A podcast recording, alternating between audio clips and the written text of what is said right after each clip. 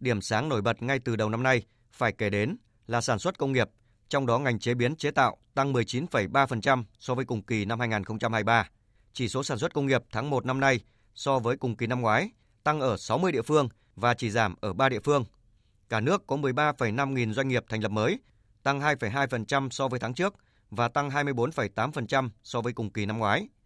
Theo Tổng cục Thống kê, tổng mức bán lẻ hàng hóa và doanh thu dịch vụ tiêu dùng tháng 1 năm 2024 ước đạt 524,1 nghìn tỷ đồng, tăng 1,6% so với tháng trước và tăng 8,1% so với cùng kỳ năm ngoái. Điểm đáng chú ý là vốn đầu tư thực hiện từ nguồn ngân sách nhà nước tháng đầu năm nay ước đạt 13,1 nghìn tỷ đồng, tăng 12,5% so với cùng kỳ năm ngoái. Tiến sĩ Lê Duy Bình nhận định. Về đầu tư tư nhân chúng ta thấy là cũng có một cái sự ờ, cải thiện rất là đáng kể. Nên như vậy chúng ta thấy rằng là một cái phần cầu rất là quan trọng của nền kinh tế. Để chúng ta cũng nhìn thấy là cái tốc độ à, giải ngân vốn đầu tư công cũng được à, gia tăng.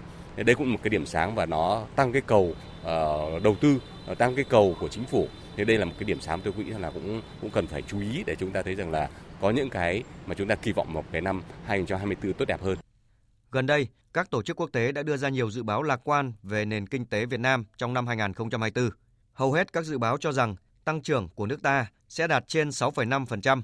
Thậm chí có tổ chức tài chính đưa ra dự báo tăng trưởng GDP của Việt Nam đạt mức 6,7%, mức tăng trưởng cao hơn cả chỉ tiêu Quốc hội Việt Nam đặt ra trong năm nay. Sự khởi đầu tốt đẹp với những tín hiệu tích cực trong những ngày đầu, tháng đầu của năm mới đã củng cố niềm tin của các tổ chức quốc tế vào sự khởi sắc của nền kinh tế Việt Nam thời gian tới.